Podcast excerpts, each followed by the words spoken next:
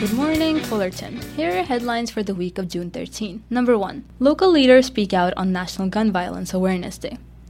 In honor of National Gun Violence Awareness Day, State Senator Josh Newman and Assemblywoman Sharon Quirk Silva hosted a press conference against gun violence on the steps of Fullerton City Hall on June 3rd. Fullerton Mayor Fred Jung was the first to speak, addressing the uniquely American phenomenon of regular mass shootings.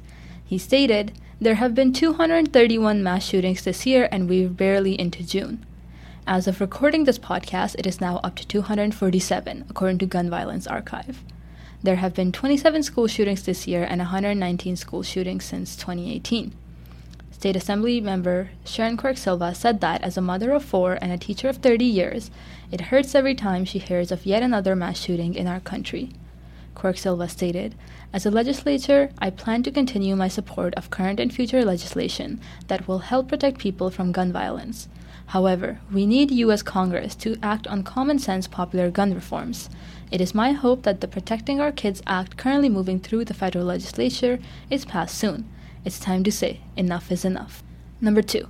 Fullerton Art Town opens at Fullerton Museum Center. The Fullerton Museum Center opened its latest exhibit, Fullerton Art Town, on Friday, June 3rd. This exhibit showcases the past, present, and future of art, art organizations, galleries, events, and independent artists from our diverse community. Featured artists include Amy All, Catherine England, Jose Lozano, work by Florence Arnold, the Magoski Arts Colony, and many more. To see photos from the opening, visit www.fullertonobserver.com. Fullerton Art Town is on display through August 7th. The Fullerton Museum Center is located at 301 North Pomona Avenue. For hours, directions, and admissions, visit www.fullertonmuseum.com. Number 3. Catherine England, Fullerton Muralist. Catherine England is an artist who used her palette of imagination to bring life to the gray areas of Fullerton by surrounding the town with different murals that encapsulate its spirit. England grew up in the Bay Area during the 60s, where psychedelic colors and movements were prominent parts of our culture. England stated, I moved to Fullerton in 1986 and there was not much public artwork. I started by painting murals on my kids' school wall. I used kids' art as the inspiration for the first murals we put up. Other schools would come and see the murals at the schools. England has worked with a local nonprofit, All the Arts for All the Kids, to teach and share her passion. She always involves her community, whether it's through drawings or participation by local kids or institutions. To view her work, visit catherineengland.com. Number 4. Taste of the Town. The Assistance League of Fullerton offered their 42nd annual Taste of the Town fundraiser on Saturday night, June 4. The event was held at the downtown plaza next to the Fullerton Museum after a two year COVID pandemic hiatus. The theme for this year featured Las Vegas style casino games that included entertainment by Elvis, interspersed with continuous music from the 50s. Around 20 exhibitors under pop up tents offered delicious samples from local restaurants, plus beer and wine. The attendance was over 500.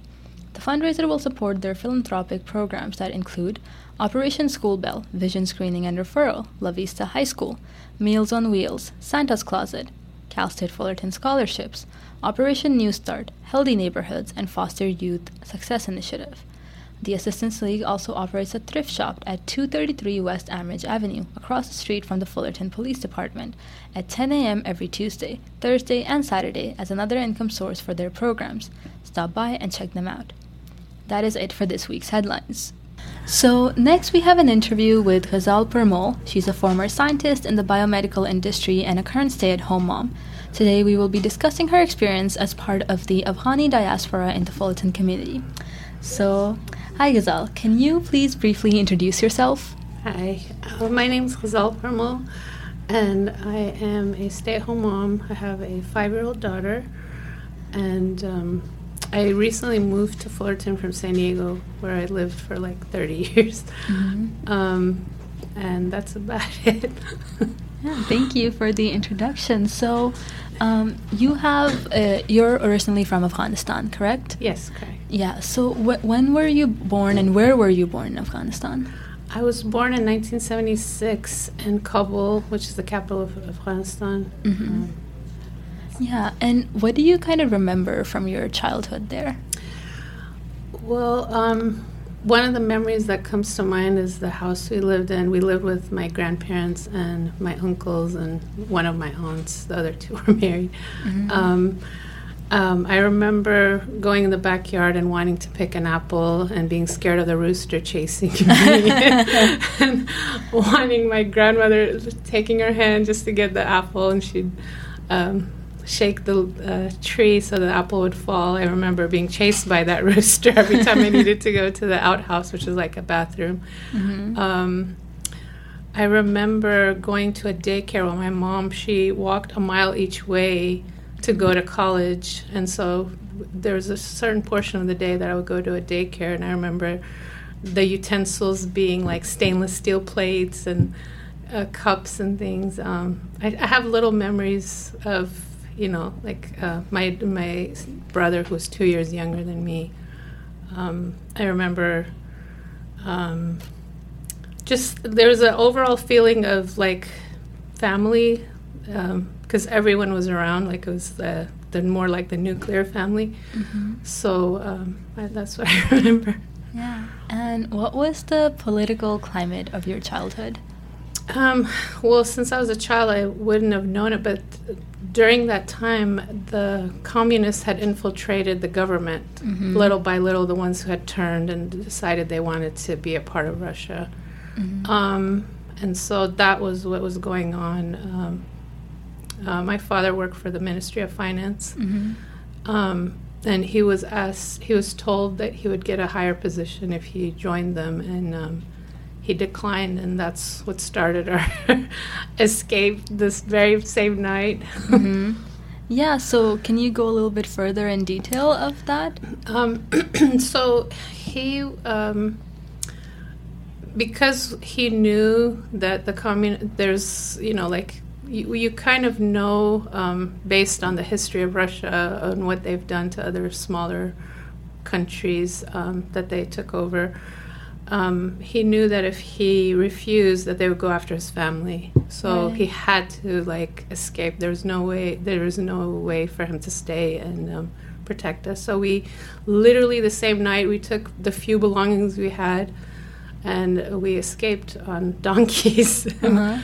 and horses. So, um, and my grandfather, he used to be the general, a, a, big general in the army, and they started phasing him out. They made him retire early because they saw that his views wasn't mm-hmm. what, and that was sort of like God saving him because you know they could have gotten rid of him too. So his family had actually escaped before ours. Oh, so, so, it was already happening. Yeah, like the families that were in the government that were in any way linked to the government, and they saw how much was taken over, and they started hearing things, um, and we literally were hearing rockets um, on the night that we were escaping. Like we could hear everything. Uh-huh.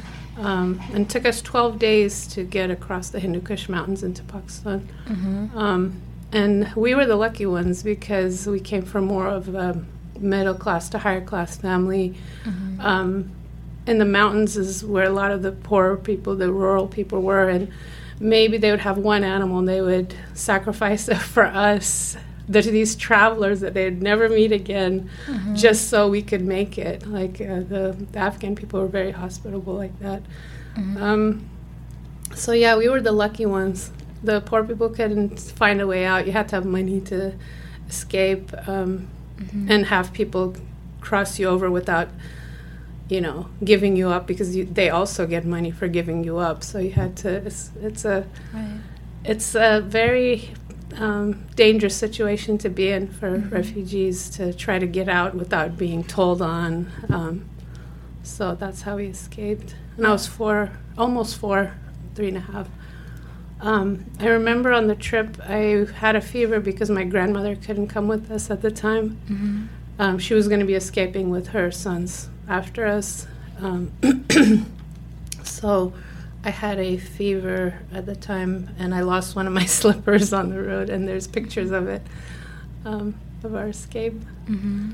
Wow, that is a very, very young age. You probably were you processing what was happening at that time? Um, I, the only thing I remember of that time was that there was chaos and, and, I had fear and I I was very close to my grandmother. She would take care of me on the t- in the time period that I didn't go to daycare. So um, I was very close to her. Mm-hmm. so I remember just feeling this loss, like why isn't she coming with us? You know, mm-hmm. like this is a family I've lived with growing up, and Mm-hmm. I saw her a lot, so it you know I was very bonded to her. So I, what I remember is just the chaos as a child, just not knowing why we're suddenly leaving, and Mhm. and it's nighttime, and we're cold, and Mhm. you know the Hindu Kush mountains can get really cold. right. Um, and I do also remember the donkey kept dropping me. So I Oh. always had this fear, like the donkey would go down the hill, and I would be so scared. And my uncle's new wife, they had literally just gotten married, like, Mhm. and she had to escape with him. Yeah. Um, so she was the one that was behind me on the donkey, and our donkey kept going down the hill and dropping me because I didn't weigh a lot, Yeah. so I'd fall off. You were so tiny, Yeah. and this was like a 12 day journey. Yes, 12 days. Across the mountains. Wow. And the whole time you're hearing rocket fire, and Mhm. you know you're hiding beside rocks and just Mhm. try make, hoping that you're safe. Also, they had um, put mines on the ground for children that look like toys, and so Mhm. we had to be very wary of that and make sure that we didn't take any of it. Right. Uh, well, at least our parents had to make sure that we didn't take anything. hmm And you mentioned earlier your mom uh, was a school teacher, right? Yes, Before correct. the escape. Yes, she was a chemistry school teacher Mhm. um, in the the high school, the girls' high school, um, and that was what she stud- had studied. Yeah. So, how was the situation? If you remember anything for her, like how did she explain this to you? What about the students? Um, she didn't. Well, she's told me about um, her father since he was a general, and he he actually knew eight languages, Oh, wow. and he really valued education. Um, so he made sure that she got her education even before thinking about. Um, uh, well, she did get married before her education was complete, but one of the things was that she has to finish her education. That Mhm. was one of the stipulations, and because he valued it so much. Um, uh, and all of my uncles and my aunt and that and his Right. family are educated. They all have either masters, PhD, doc- Mhm. like they're doctors, things like that. hmm So- And this is like before that was even a thing, I would say. Yes, you know? but I- actually, in in Kabul, there was a lot of women who were educated. Um, even from my father's side, Mhm. the they were teachers, um, and my father himself, who was very educated and at that time because he won the one scholarship that you get. They, they give once a year to Kabul University students. You apply for it, and he won the scholarship to go to Penn State to get his master's in public Uh-huh. administration. So that was his first trip to America, and that's, he didn't know any English. Right. He would stay up all night with the like Farsi English dictionary, trying to figure out his assignments. Mhm. And he still went ahead and got his master's and came back. That is so impressive. And I think the educational background, did that perhaps like add to the privilege your family had to be able to then escape? Definitely, I really think um, the more educated you are, the more you know what ch- what opportunities lay ahead, which Mhm. countries will give you those opportunities, because you can read about it. Um, And I know we didn't have the internet back then, so Right. you you would read newspapers. Like my grandfather, till the day he died, he was reading newspapers, and Mhm. he passed away past the age of 100. Now, we don't know the ages in our culture for the elderly, but um, Right. based on his friends and others who had passed away, we know he was over 100.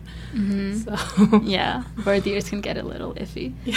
Um, so going back to the journey you made after the twelve nights, you you ended up in Pakistan. Yes, we went to Pakistan and we stayed there for two weeks. Um, and we had heard that Germany has a very um, they have they accept refugees more easily. Like they're you know they have more of a tolerance for refugees, and they have Mhm. programs actually like um, social welfare programs for refugees. So we went to Germany from Pakistan. Uh-huh. Um, and then we stayed there almost two years, and then we came to America, Mhm. which we did the paperwork for America because that was our that was our real goal to come to America. Since my father had already come here and Mhm. liked it. Yeah. So how was the two week experience in Pakistan? Were you in Karachi? Um, I believe I believe we were, but I'm not sure to be honest. Yeah. Do you not remember much from it? I remember um, staying in the hotels, and um, the guy that owned the hotel would tell me I could come down, and he would give me like sweet, sweet like ice creams and stuff. But he would tell me, "Don't tell all the other kids." So me and my brother would come down, have our little treat. Uh-huh. I remember that. I remember that the food was really spicy, and tears would be coming down my eyes. But I was so hungry because twelve days, you know, twelve days and nights on on. Um, escaping we didn't have a lot of food so i was really hungry so i was just eating it up but i remember tears just coming down my face so So, how was the experience in Germany? You were there for two years. yes um, in germany they have a really good well they had a really great system for refugees um, they gave you housing um, and I remember I would go once a week to the little shop and get a little um, hair barrette. And so that was my treat. My mom would give me one hair barrette every week or every other week. Um, I remember it was cold um, and dreary. Mhm. And um, I remember um, I knew I learned the, the Turkish language and had a friend in daycare that was Turkish. So I, would, I learned the Turkish language fluently because they also had a lot of programs on TV. I remember there was a bully that was taller and bigger than the rest of us, and I was so scared of him. And I think he was bald. Like he looked older, and he was bald, and he was just a bully. And I was so scared of him in daycare. So I, I have that memory. Mm-hmm. But I had my little best friend who was Turkish, and I learned the language from. Um, we would go on a lot of um, field trips in daycare. Um, so I remember those. It's beautiful. The German countryside is beautiful. Mm-hmm. Um, so I remember those kind of things, like little, you know, things Yeah. like that. Yeah, because you were still so young. Yeah. You know, it was just what play. Five it was years a time old? of play. Yeah. Well, I was by then I was four to five, and then I came here when I wasn't yet six. I was like five and a half. Right. So, what state did you first come to in the U.S.? So we had applied to come to California because my uh, father had visited, and he said Let's, the the weather is just like Kabul, like so Mhm. beautiful. Um, but their the paperwork was sent to North Carolina, where my mom's brother was studying at um, North Carolina State University for engineering, um, because they said, "Do you have any relatives?" And Right. he had written down, "Yeah, I have a brother-in-law in North Carolina." So all our paperwork got sent to North Carolina instead. Mm-hmm. So that's where we ended up, and that's where all the extended family, uncles, aunts, cousins, everybody ended up. Okay. Um, but my my father always wanted to come back to North, uh, come back to California. Um, so we moved later to California. All right. So, how long were you in North Cal- Carolina for? We were in North Carolina about eleven years, Mm-hmm. So, and I came here my senior year of high school. Um, I had actually come here in the summer mhm. and um, we really loved the weather. And um, because I had health difficulties in North Carolina, I was asthmatic, lots of allergies, shots, all these things. My parents thought that was a perfect excuse to now Yeah. come to California because I, w- I didn't need my spray for a whole month. Mhm. Um, and so they came to California. So it was a very sudden move, like sell the house, everything in like two months, and then move here. And I ended up coming. It was my. It was the third day of school, and I was the new student at a high school, um, completely new um, in Mira Mesa, San Diego. Uh-huh. So so far, you know, you're of high school age. You've spent pretty much all your life outside Afghanistan. What is your understanding of what is happening in Afghanistan at this point? Um, well, I very much followed what was going on in Afghanistan, and literally the year before I came, the Russians were finally like defeated and they Mhm. they retracted. So that was 1992. Um, and so I had followed it all along, and I knew that you know there, it was like the Russian. I'm part of the Afghan Russian war, so it was it felt nice that finally they're no longer there. Maybe we can rebuild our country. Mm-hmm. But there was other things around the corner, and that was the civil wars, Mhm. where now everyone wants power, and Mhm. all these warlords they they're fighting amongst themselves, and there's um, ethnic divide and things like that. Um, so it was still very sad for us because um, when you're a refugee, you never think you're gonna stay in the land that you end up in. You think you're when things get better, you're gonna go back to your own country. Um, mm-hmm. And um, because I observed my religious practices, I was my whole childhood was riddled with like bullying and mm-hmm. things like that. Um, so I never quite felt like I belonged here mm-hmm. because I kept those traditions and customs. It's a lot better now, but I was often like the only ch- girl mm-hmm. in the whole school that was wearing a scarf. Mm-hmm. And so that's the kind of uh, things you think about as a you know that age that you're talking about and you're in, you're in a new high school mm-hmm. of course california is way more tolerant than what i grew up with in the south mm-hmm. and things have changed in the south also things have gotten more tolerant i, I would say but um, growing up in north carolina being one of the few afghan families um, and everyone that was in north carolina pretty much was either related to us or just a, a few strangers um, but growing up with adversity um, and just challenges like that, you always think like you want to go back somewhere where what you're doing is considered normal and you know okay versus you're always the one that stands out and mm-hmm. um, so it gets tough. So that was what was running through my head. That hey, what's gonna, what's going on now? We're fighting amongst ourselves and, and, and mm-hmm. the country. We really need to settle down and rebuild our country. Mm-hmm. Um, and of course, it went on to more years of war. It's been like over forty years of war now. Right. So. At this point, did you have any family back in Afghanistan that you were keeping connected with? The family we have in Afghanistan, even now, is um, people that my parents connect with. Like it's their cousins, their uncles, mm-hmm. you know, their you know cousins' wives, children, things like that. Um, most of my immediate family escaped when, like, right when the Russians came. So all my uncles from both sides, aunts from both sides, they're all here, and I, I have some relatives in Germany still. Yeah. So yeah. Wow. So that's just, you know, you've been to a few countries by now, you've been exposed to many different languages. In hindsight, you know, sitting here now in Fullerton, how do you view this experience of being a refugee and traveling? I mean, not traveling per se, but getting out and then moving and moving again and moving again, you know?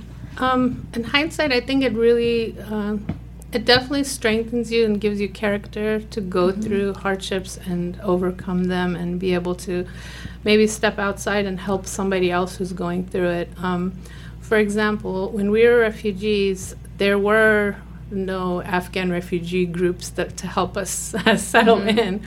Um, literally, we had to figure everything out ourselves. Um, you know, my uncles and my grandparents they had moved be here before us, but not by much, by like a year. Mm-hmm. Um, and so they helped us somewhat, but financially, there was churches who would give us things, mm-hmm. um, you, you, know, just out of their own generosity. They they checked out when there was uh, refugees coming into the area, and this was in the south, which was very kind of them because they're known also for their generosity in that regard. But now it's nice because the diaspora is helping the new refugees so they right. they can tell them exactly what to do mm-hmm. what not to do how to get like education quicker mm-hmm. uh, you know like it's not like you have to go to four-year college like if you need to start working or um, they can line them up with esl classes Right. Everything we did, it was uh, as refugees back then. We had to do ourselves. I had I, I had an ESL class that mm-hmm. I had to mm-hmm. learn. I didn't know a single word of English when I came here. Right. Um, in fact, I remember being on the bus, and I was I kind of fell asleep on the bus, and I the bus driver didn't know that I hadn't gotten off, so I got up and I was like, "Halt, halt!" Uh-huh. Like because I knew German and I didn't know how to say stop, so. Um, or I would ask if something was pork, and I'd be like Schwein. so, so um, I had to learn a whole new language, um, and you know, it was so different than now in Afghanistan. A lot of places do teach you some English, you know, like a Mhm. lot of the refugees that are coming, they know some English already. Yeah. Whereas we didn't know a word except for what my father had studied. My mom didn't know a word of English. Mhm. So everything was fresh. So this, my experience of being in different countries, meeting different people, um, I'm so grateful because I could have been one of the people dead in the grave they found with 100,000 um, people that the communists killed. These are families of those people who refused to work with them. They found a grave if that's where they had buried Mhm. them. We could have been there. So I'm very, very grateful that I had the opportunities I have. Um, and it's taught me never to take that for granted. So, especially um, now that we see refugees, and I feel for them, like if I buy something for my daughter, Mhm. I want to buy th- their child like a little dress or something. Mhm. I, I think about you know how much that would mean to them versus I'm my daughter's used to having nice clothes or nice Yeah. toys or something, and um, that's something I'm teaching my daughter right now. Like if she's not, she doesn't want to play with a toy anymore. I'm like, so we're giving that to the refugee kids, right? And she'll even bring me toys and say, give this to the refugee kids. Uh-huh. So I'm teaching her that you have so much, and that little kid doesn't have anything, and they would be Mhm. so happy to have this. Um, so that's what it's taught me. Being going through all that has taught me to be super grateful for every experience we've had. The education I was afforded to be able to get education and have parents that let me study whatever I wanted to study. Um, that doesn't come easily. It doesn't. Yeah. That's you know a lot of great life experiences that you can now pass on um, to your daughter, and I'm so thankful that you're here sharing it with us as well. Thank you. So, um, what uh, then? How did you pr- proceed with your education once you graduated high school? Um, I I had gotten some scholarships um, to various universities, um, and so I didn't want my family to move. They were going to move wherever I, I got accepted because we have some traditional conservative values. So they would they let the first four years they wouldn't have let me go somewhere alone. But after that, as I'm older, they would have. So I went to UCSD because I did not want them to move again. Yeah. Um, I had gotten into Berkeley, Davis, like every school that I had applied to. I didn't apply to Ivy League schools. Uh-huh.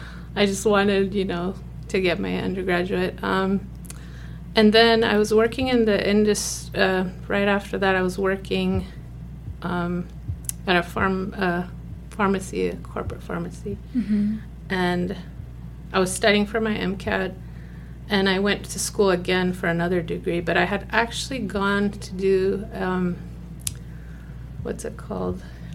It's it's a program where you do pre med classes intensively to get into pre med.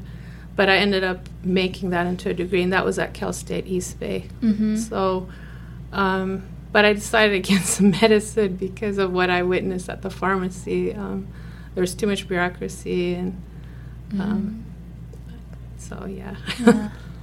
And then you were a scientist in the biomedical industry, yes. So I, st- so when I went came back, I started working in the pharmaceutical biotech industry um, Mhm. in various roles, like chemist, biologist, um, and built up to the scientist level.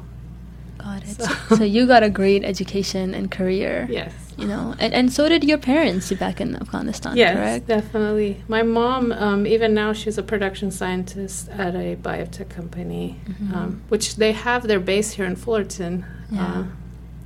Uh, uh, what's the name? I don't know. I don't remember the name, but they have a base here in Fullerton, actually. hmm Yeah. So, um, in in Fullerton, how big of an Afghani diaspora exists here? Um, I don't. There's not a specific mosque here that's just caters to like Afghan people. So I would say we're really spread out, and I'm sure there's. Mhm.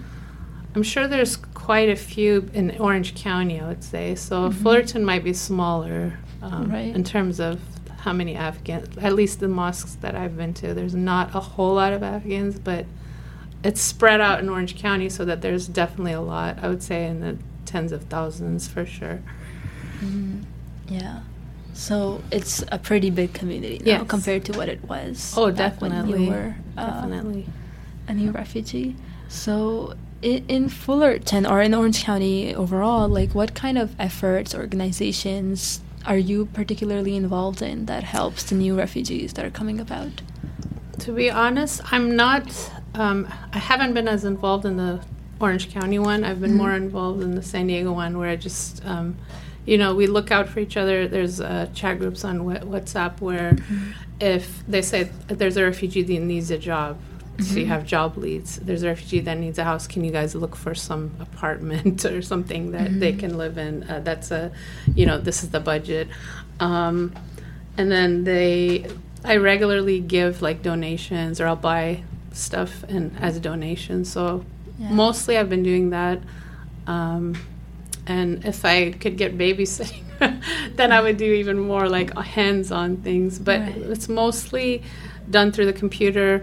I send job links. uh, You know, like I, we look out for each other, and then people, the refugees, there's someone that helps them apply. Um, Mhm. um, they have fairs, like job fairs. They have um, like the stuff we donate. They they can come in and get what they need. Um, so it's I'm part of just the donation part of it. Right, and that's Like, still a really, really big part of you know getting them the help that they need. Yeah, so know? we mostly do like internet searches for them. Mhm. Um, let's say they say, "Hey, you know, they need internet," and I know about the AT and T free internet for Mhm. um, certain uh, groups, and so I'll send out the link and say, "This is how you apply" or something like that. Mhm. So it's it's mostly communication. Like, do you know where they can do this? Do you know where they can get that?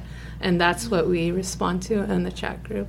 Right, and that's that's so helpful. I think communication makes up such a big oh part yeah, of it too. definitely. um, so, for people who are listening, you know, people that might not know a, lot about what is happening in Afghanistan or what the diaspora looks like, but they want to get involved, they want to volunteer, they want to donate. yes. What specific organizations would you recommend that we donate to?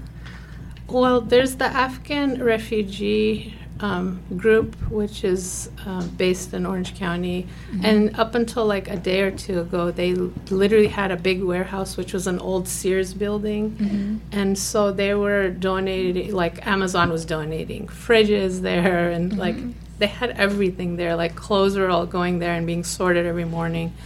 Um, so I would say that's a really good organization to, um, because they literally do everything for the refugees, from finding them homes to finding them rides, finding them cars.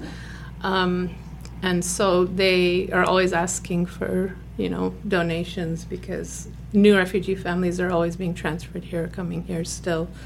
Um, and the the expenditures, the government stipends that they've gotten, a lot of them have stopped.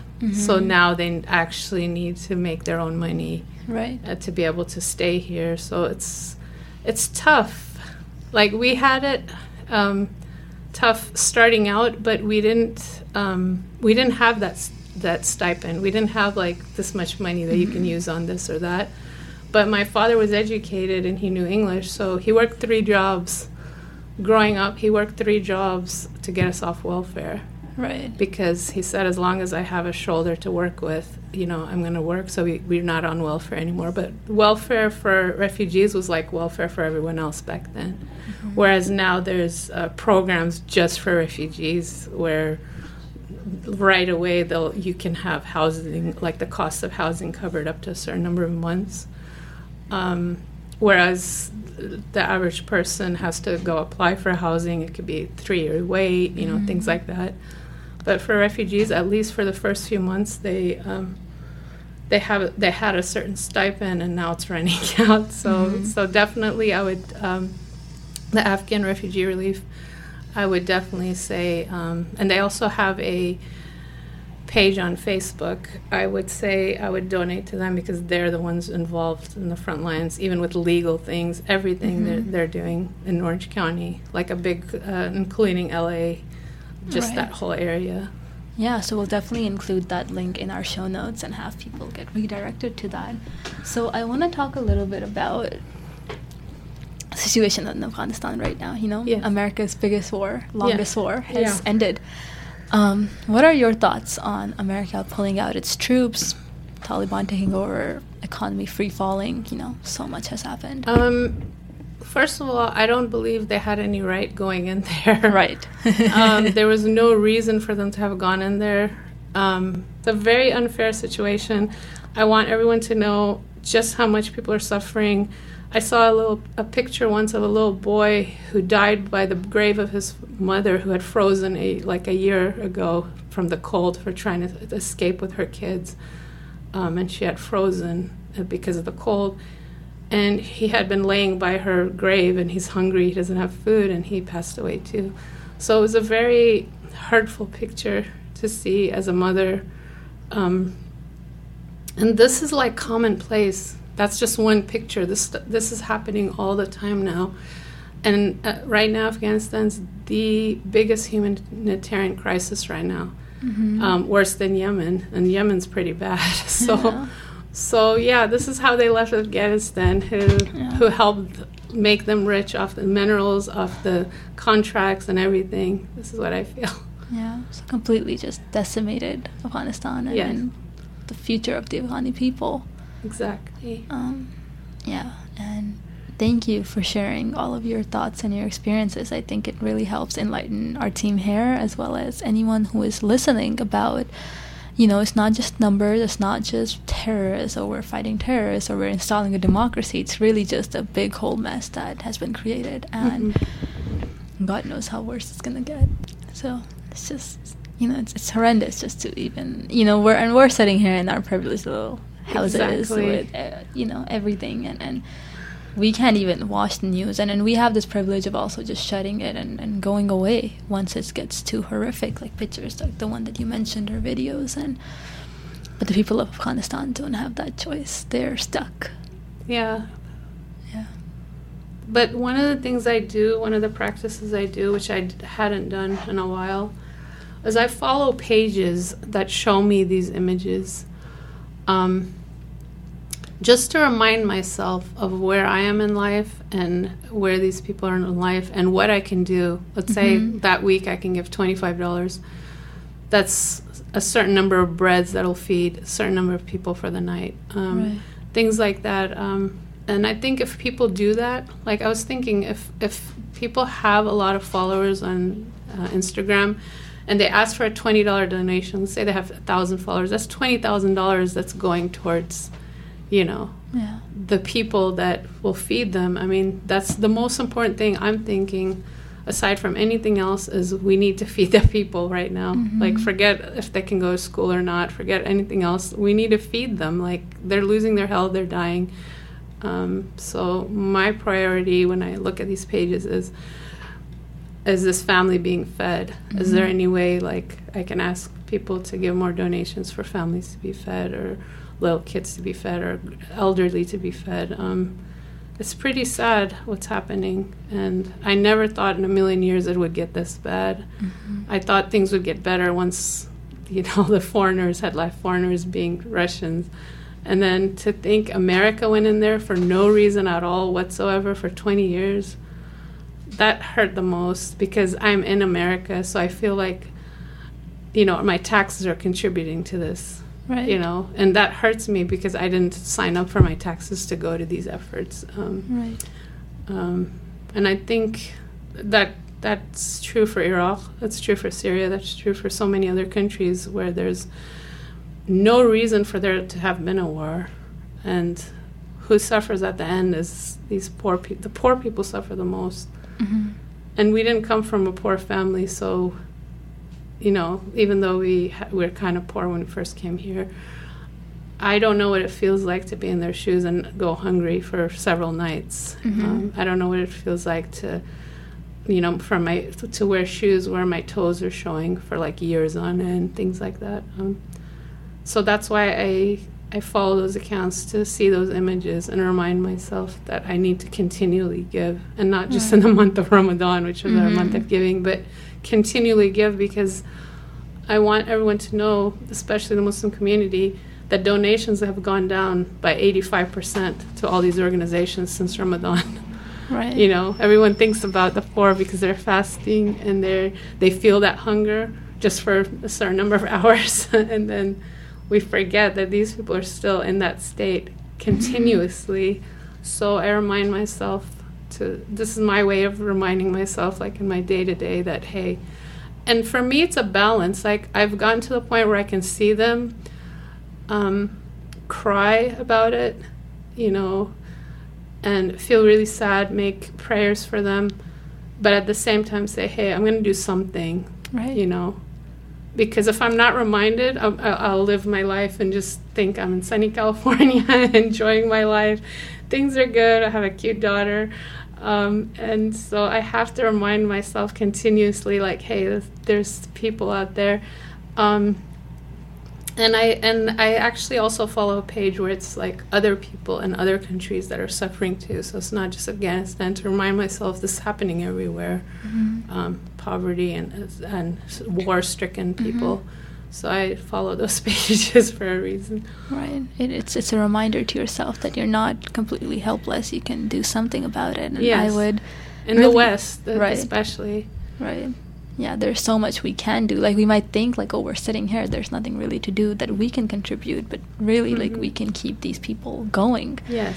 by um, donating to them and donating to the right organizations. So thank you so much for sharing all of this with us today, Ghezal. I really appreciate your um, openness to be able to explain the entire experience. I'm sure it's a very painful experience for you to go back and explain to us, but I I hope this can remind the people that just because the war in Afghanistan is quote unquote over, the plight of the people is not. So we have to keep giving and we have to keep informing ourselves. Thank you so much for having me. Thank you. Alrighty, that is the end of today's podcast. Fullertonians, thank you for listening. Be sure to follow the Fullerton Observer on Instagram, Facebook, and Twitter to keep up with the latest Fullerton news. Full length stories of all our headlines are available on the Fullerton Observer website, or you can subscribe to the print edition that gets mailed to your home every two weeks. You can also donate to support local journalism on our website. If you would like to sponsor this podcast, email ads at fullertonobserver.com. The journalists behind our headline stories are Adrian Meza, Fernando Guerrero, Isha Salman, and Jesse Latour. Adrian Meza and Jackson Henry edit the podcast, Bianca Bravo manages communications, and I'm Urooj Naveed, your host. Five years old means you're a little kid, but you can't get a butterfly tablet. It's only for bigger kids. You can't get a what? A butterfly tablet. Ah, yeah, I know. I can't even get one either. You can't get a butterfly tablet yet if you're much bigger. No, it's for like big, big kids. I can't get a butterfly tablet. I tried to get one, but they refused me. It was like a tricks is for kids things. I couldn't couldn't get one. You couldn't get one? No. That's really weird. I can't get tricks either. Well, I need to help me do something. So, Legoland is a fun place. And Gotcha. It's a fun place that where you can go somewhere. And a fun place of Legoland. Do you like Disneyland? The- I never been there before, It's pretty expensive. I can't go there either. and it has expensive tickets. Yeah, that's not for big kids or or or uh, little kids. It's just for rich kids. But you, is it for do you? Huh? Is it for you? No, it's. He means you have to save up for it. Oh, it's not for bigger kids or little kids. You have to save up. For the rich kids. Can you give us an outro? Yeah, the rich kids. It's only for that kids, but little kids cannot go if they don't save up. Hey, don't put your mouth there. Oh, So can you tell Yeah. the people thank you for listening to today's podcast? thank you for listening to today's podcast. Aww. All right. Thank you. Thank you for coming on the show.